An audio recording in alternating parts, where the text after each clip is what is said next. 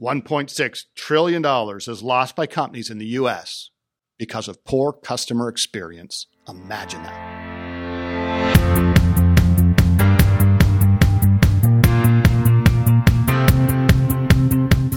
Welcome to the Imagine That podcast. You should listen to today's podcast if you are interested in any of the three following topics. One, how to excel in difficult times. Two, you want to receive great service from automobile dealerships.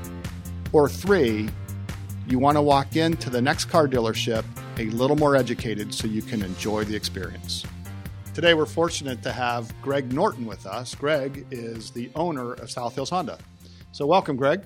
Thank you, Greg. Yeah, Greg, I, have known Greg for a while, and one of the things we were talking about actually before uh, we started uh, today is that sometimes owning a car dealership or being in the car business comes with a certain connotation that can be frustrating. I would argue also in our industry, sometimes it's, it's, the same connotation and it's frustrating. So I've really enjoyed watching you grow. I've watched you setting a different standard in that business. And I've, wa- I've really enjoyed watching how you have um, helped people buy vehicles as more of a consultant than a salesperson. So we're delighted to hear from you today. We're delighted to learn from you. And I think it's interesting also that Greg came in from Philadelphia and started his business in Pittsburgh by starting South Hills. He bought a previous dealership, changed the name of it. It's now called South Hills Honda. And he did that in December, correct me if I'm wrong, of 2007. That's correct. Now, if anybody remembers, he bought the dealership, and the next several years were very, very difficult right? We were hit by a recession. And Greg, I just want to share with you, I actually went through and tried to determine and figure out is it unusual that someone comes in and starts or buys a business in a difficult time and has success? So I'm going to share with you a couple names. All of these organizations were started in difficult times, which leads us to the conclusion that in tough times, good companies make incredible headway. You may recognize a couple of these names Apple, Chevron, Disney, Enterprise Car Rental, Exxon, FedEx, J&J, Microsoft, Southwest Airlines, and this little grocery store called Whole Foods. There's something about starting in a difficult time. You did it in 2007. And in the first 10 years, correct me if I'm wrong, you actually doubled the sales of the dealership. That is correct. Even though in 2007, I didn't realize it, it was the, the first official month of the recession. But as 08 became uh, increasingly more difficult, and certainly in the early months, I started to wonder whether I had uh, just made a catastrophic mistake in leaving Philadelphia, a pretty decent uh, situation yeah, you were at COO of a couple of different dealerships. Yeah, um, we were doing fantastic. Um, but now I had an opportunity to go out on my own as 100%. And while that was certainly the attraction, boy, I, I second guessed myself uh, for a few months until we got some traction. So sleepless nights. Oh, yeah. And I was making the commute uh, uh, either on a Friday night or a Saturday night uh, back to Philly. With Within a young family. Yeah. Yeah. So, of course, in, when did it? When when was that moment? Like, aha! I think we're going to be okay. I know exactly when it was. It was uh, the middle of April. Whoa! Whoa! Whoa! Whoa! In 08? Yes. That quick? Yes. You knew you're going to be okay. Yes. Absolutely. Okay, you didn't suffer that much. No, but but I but each day each day seemed like a week. Yeah, yeah. So what what happened in those you know those five months that caused you to be like, okay, we're all right? I've been involved in some turnarounds before as a part owner, but not as a full owner, complete. And the first thing you have to do is assess the talent that you currently have. It's it's almost I will say in every situation I've been, and this would be the uh, the third turnaround that I had been involved with, there was always someone that was overlooked. So you come into a room like this, you have five people in the room and one person has been overlooked. I guarantee it, and should be in a position of uh, prominent le- prominence, leadership, um, helping you steer the ship, so to speak. And and sure enough, uh, you know, you you do your interviews, uh, you talk to everybody, personally. I'm talking everyone from the porters to the, at the time, I had a general manager, um, and see if everybody is in the right position. And then you realign. Of course, that comes with some stress, uh, but you realign and then you start building your culture from there. The first thing you have to do, though, is make sure that everyone is in the right spot. And then you build from there. So, so, so true. It doesn't matter if it's a car dealership, an investment firm, a football or baseball team, right? You have to have the right players. And then you absolutely need to put them in the right position. Is there any assessment that you guys do? And I know any assessment that you do to uh, try to understand people's strengths and weaknesses?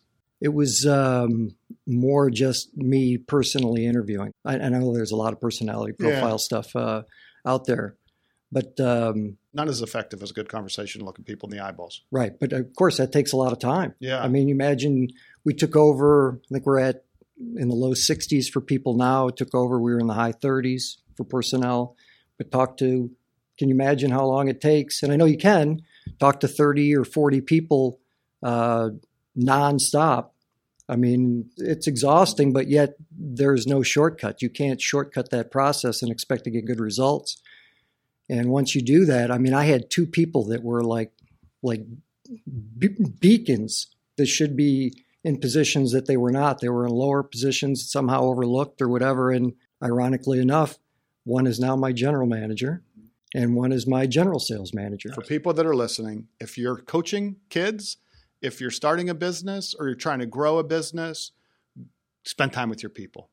Because the greatest thing you could do for your customers is have the right people in the right chairs, and then you'll go on to get a result. Let's go to service because I love it, it, it, building that trust of knowing that if I come in to your business or we have a client coming into our business, we are going to do our very best and make sure people are buying the right things for the right reasons and they're not overpaying, right?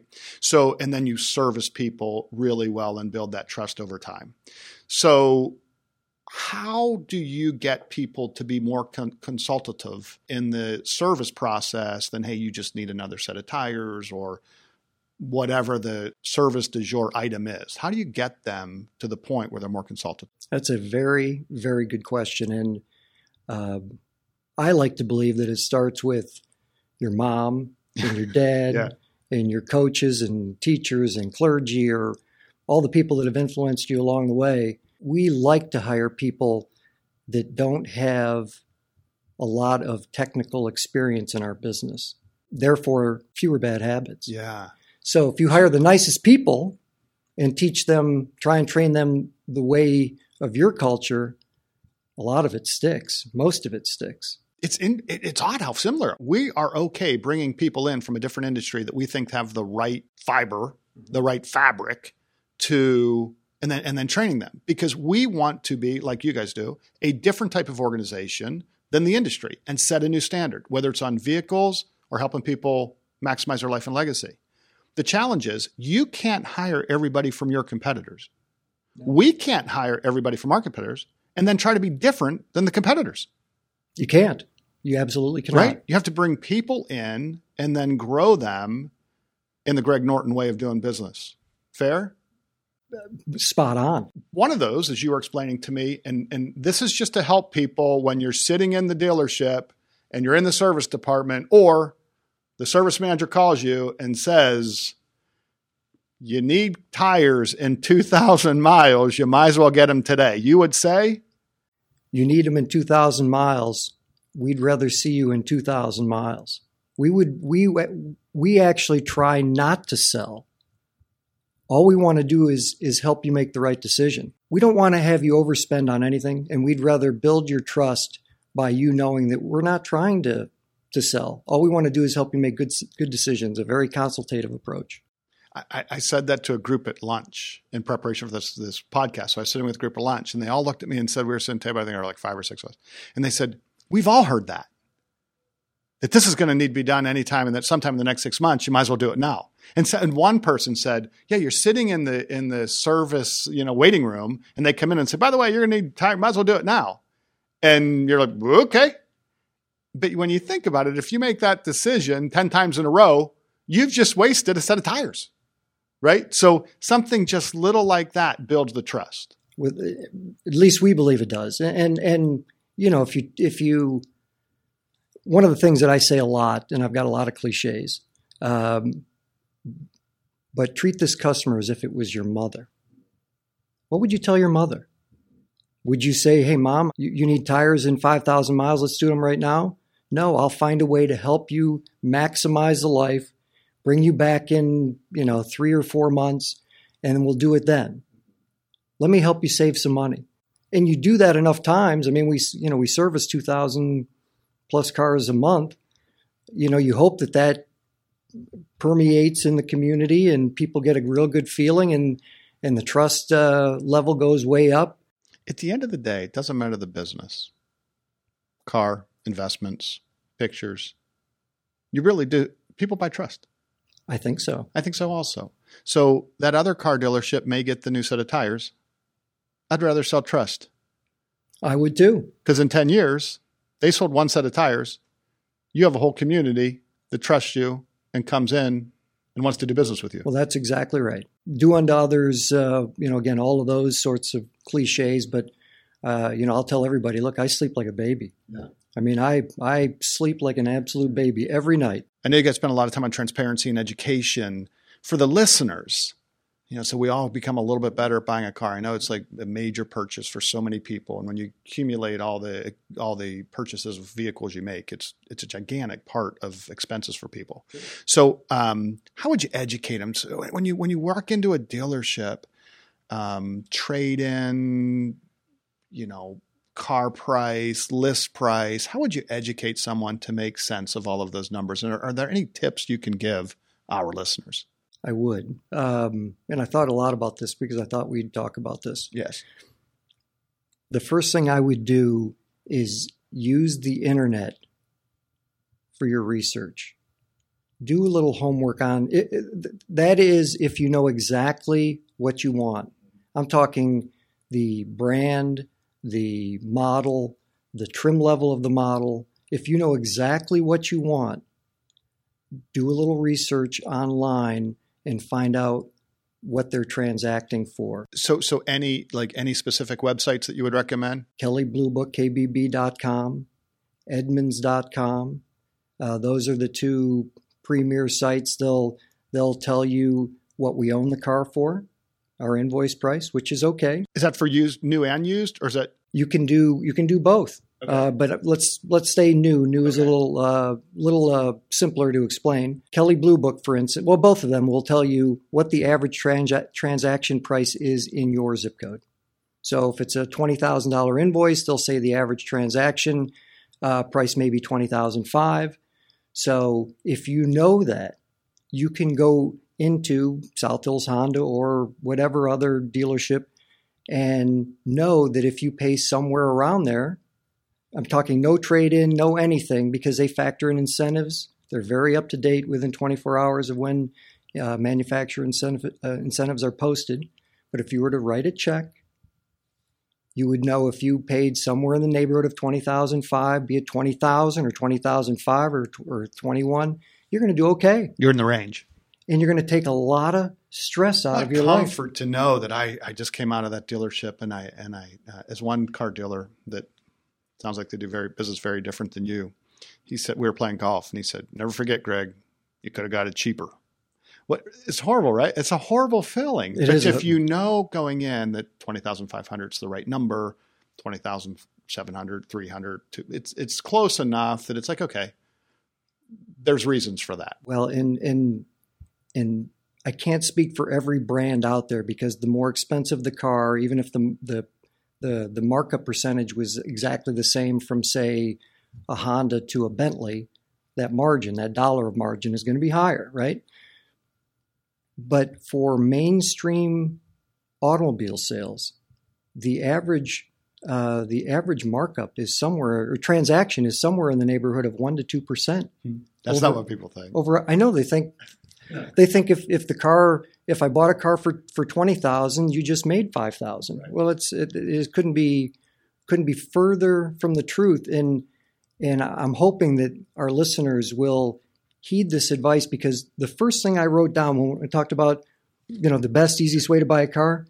Try and have fun with it. Right. Most people think that it's like the worst experience in the world. The exhaustion thing costs you money, it, and, and, and you end up exhausted, and you end up getting a, a poorer deal because you just accept some deal that you could have had a better one earlier on if you'd have done a little research sitting at your home having coffee on the internet exactly instead of running from dealer to dealership like the Flintstones used to, right? 40 Yes. years ago. And you just run around all the place. And Well, one of the myths that exists also, I mean, now that uh, the internet is a full fledged force uh, in most businesses, you do you do enough research, you could literally um say, my best advice is to try and do business locally. If you think that your local dealer, be it Honda, whomever, is a is, is a fairly solid entity by reputation, either online or referrals, try and do business with them but it's okay to send an email to that person, that dealership's competitor, local competitor, might be up the road, down the road, whatever. Send an email to them saying, I'm interested in whatever, down to the trim level. What would you sell the car for? So now you have what you can buy it for through KBB or Edmunds. You've got a quote from that other dealer's competitor. And, and you'd have to say, I'm writing a check I'm paying cash. What would you sell that car for? And then you take that to your local competitor. And I mean to tell you, it can be the easiest transaction you'd ever want to do. But a lot of people, unfortunately, and I think as time goes on, they'll realize that there's not these gigantic margins. Uh, uh, there ne- really never were, but they're certainly not now. Um, it's all volume. Um, you could make this such an easy, fun process because it should be fun. It should be very exciting. My God, how often do you do it? Three years, every three years, five years, ten years? It should be more fun than a lot of people make it. And it's fun when you see that people have figured it out and know, okay, you're going to make a couple bucks. Uh, great, because you're a business, you're a local business. I'm patronizing the community. I want to do the right thing locally. Um, and my God, we don't ever forget those what people. you're saying is so refreshing. It's, it, and I, I'm looking at the people in the room. It's just so refreshing that, you know, do more research, um, call a competitor. It's, it's transparency. It builds that trust that allows you to have the fun because, you know, what, what was that? What was that? Um, that men's that the, the, there was a store that sold suits or something like that. It was like an edu- what was Men's it? Wearhouse. Was it? What Yeah. did they used to say? An educated consumer is our best customer or something? yes, That's what yes. I'm hearing you say. We feel the same way, by the way. The more the more our clients learn, the better chance we have of doing business with them.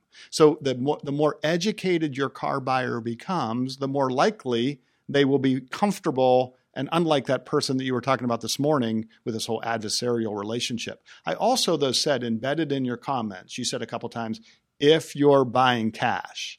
That leads me to believe that some people or some dealerships may give you a different price that may be lower if you finance. Is that because there's some money in the financing? Yes. A lot of this can be a little confusing to people because there's so many things, so many variables. So, say the selling price is one variable, the trade in is another variable, the interest rate is another variable.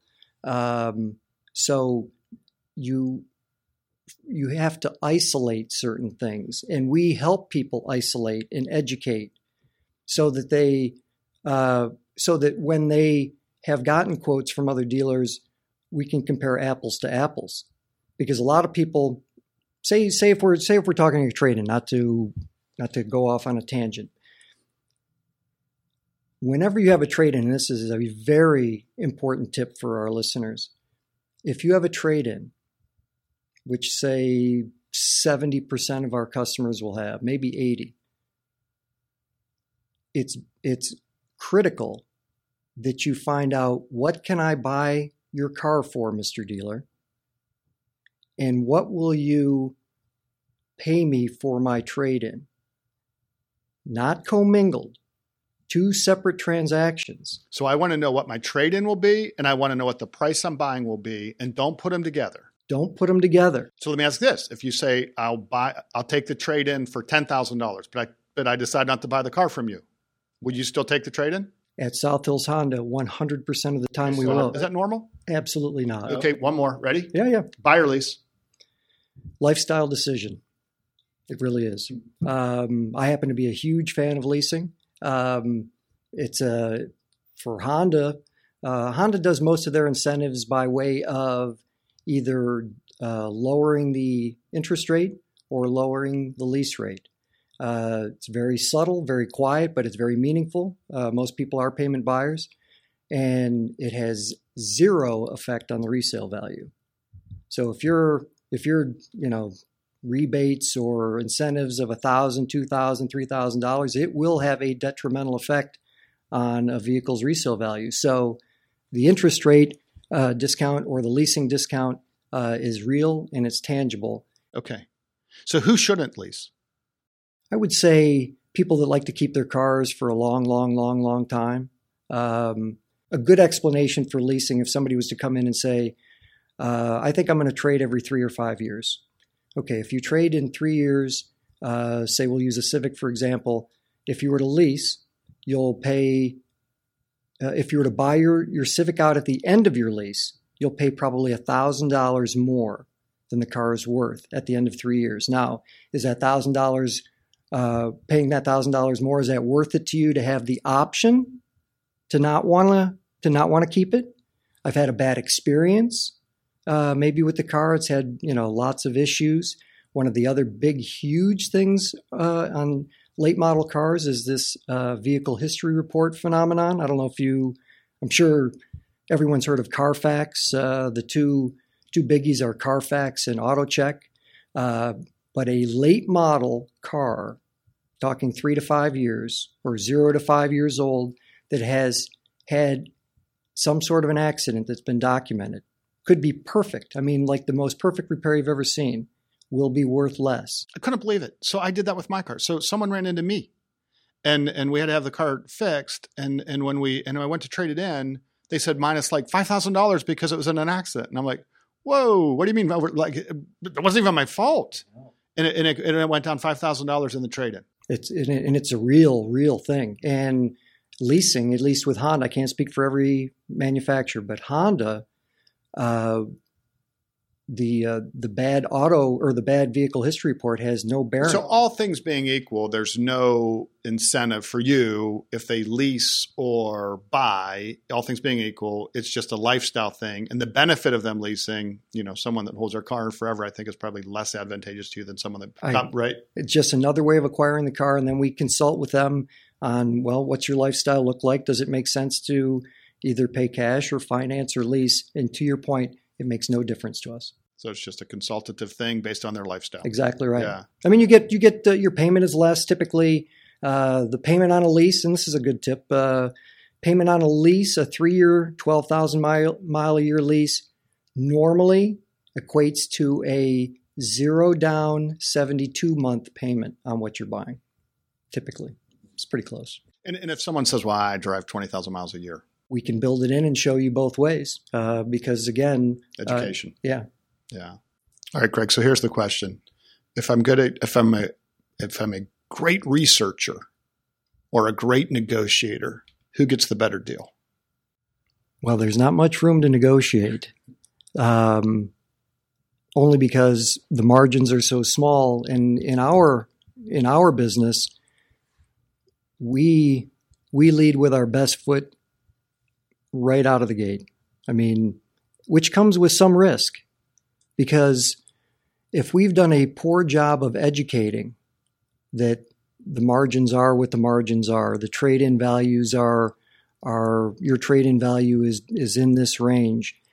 And if we've done a uh, not a very good job of of really showing you, not just telling you, but showing you how logical um, our proposal is to you to you know to do business with us and you still think that there's a lot of room well we're probably not going to do business. For the listeners they just need to be a little bit careful right? Your offer you lead with your best offer. Correct. That's not true at all dealerships. That is correct. So so i just want to be clear for the listeners like not every dealership's like that. So let's not do the hey i listened to the imagine that podcast. And so like no matter what number you give me is good because it's your best offer. That's not true everywhere. It, negotiating it means something different i think to almost everyone. I mean some folks, uh, I think, things uh, believe that you have to be really rough and tough in order to negotiate. I don't expect you to remember this, but um, so Elizabeth's 25. When she was 16, we we came into, and I don't think we knew each other very well back then. Um, I may have known your name, I don't know, but that's it. And so I came in and came in because we knew someone in the dealership, and we sat down nine years ago. And when I was talking to this salesperson, you actually came in and you sat down and I don't know if it was negotiating or not. I just remember having a conversation around the facts that led us to a conclusion that it was fair. And if that's negotiating, I'm not sure. But I remember you sitting down, and and that was the first time I met you face to face. And I thought, hmm, that felt you know that felt different than than the typical experience. We looked at the facts, we understood the facts. You make sure we did, and we actually bought the Honda Civic for Elizabeth. I don't remember the. Yeah. I, I, feel bad that I don't. No, it's good. But that may be one of the best explanations of negotiating, yeah. at least in my world, that I've ever heard. Yeah. And and I mean that. That that that is that is spot on because to negotiate implies, I think, that there's all this room and back and forth, and you know, smoke filled uh, cigar smoking. Uh, you know that it's you know we're really going to struggle with trying to get to a common ground and I still think that there are some businesses that do that, like um, start high and then let's see where right. things uh, shake out. Well, I hate that.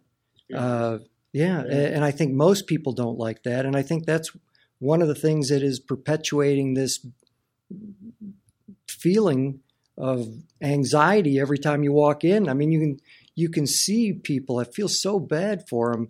They'll come in and they'll they'll be happy go lucky outside. And the moment they walk through the showroom, they're as rigid as a board. Oh, I feel so bad for them. And, and, and, you know, they don't want to lighten up because that may be a sign of weakness and somebody's going to take advantage of them. Can't say they like the color. And my goodness, they can't say they like the car because that means that you think they're going to buy it, right? Exactly. Yeah. I, I feel so bad for them. And then, you know, we try and help as best we can. And, you know, most of the time we're more successful than not, but you still see how knotted up people get over all this. And um, I think, and, and, you you talk, talked at, about this and to circle back about being uh, the best customer for best client for us is an educated client. So I guess the other aha moment or takeaway for our listeners, whether you're buying a vehicle or you're investing your money, work with someone that'll help you learn the truth. And if we could get to the truth, it's a lot easier of a process. Totally agree. Okay, so now we talked to, we we talked about a lot of different things, but let's talk about. I can't help drive up up and down 19 or uh, Route 79, and I see that big bubblegum machine that distributes car, cars called Carvana, and I, I I can't figure it out. I'm sure it's awesome. I don't understand, but you know, all industries change. Our industry evolves also in 10 years, is everybody going over to Carvana or carbuyers.com or how does that work? Where do you see the future going? It's, uh, it's a great question. It, uh, it's a lot of dinner uh, conversation with your colleagues, right? Um, I'll be honest with you. All, of all the research I've done, and I've looked into it just because I'm curious. I mean, it's what we do for a living. I'm I'm having a difficult time figuring out it as a business, but I don't really believe our business will ever become truly an online business. I think it's a component. I think you even talked about technology um, aiding, you know, technology for technology's sake, I think we're naive if we think that's a solution. But if you use it to enhance some of your operations, some of the things you do, uh, I think that's a winner. So we we look at it as we don't we don't think in our industry because there's robo advisors and all those things, and, and and there's some advantages to them. But when if you're having someone take care of your family and something happens to you, the robo advisor's not showing up to be with your family or figuring out what you really care about and really managing your wealth to maximize your life legacy. So there's a lot of technology out there. So it's sort of similar. And the way we look at it, and I hear you saying the same thing, is we don't think technology will replace great relationships and people, but we think that people that use technology and great businesses that use technology appropriately to enhance the customer experience as you are and as we are will replace those entities that do not. So an entity that does not, I don't think we need to be a robo advisor or Carvana or whatever, but we do need to stay up with the times, use technology to ex- enhance the experience with our clients. And I hear you saying the same thing. I agree Yeah. completely, hundred percent. Yeah. Well, Greg, I don't know how long we spoke, but I, I, I learned a whole bunch with a bunch of ahas. And hopefully the listeners are going to go into uh, car dealerships across America. And in your case, I hope you get some Honda clients also. And I hope they enjoy it. And when they leave there, they're more educated walking in. So when they leave there, they had more fun walking out.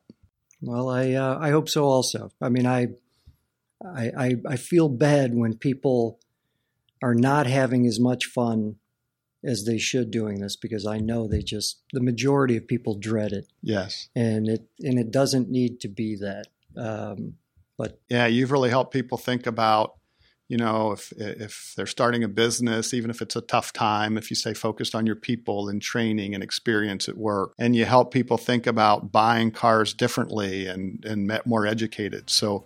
Um, thank you so much. That was very valuable, and we appreciate your time. thank you for the time. You bet. Thanks. Thanks for listening. If you'd like to hear other subject matters that may be of interest to you, please check us out at confluencefp.com slash podcasts.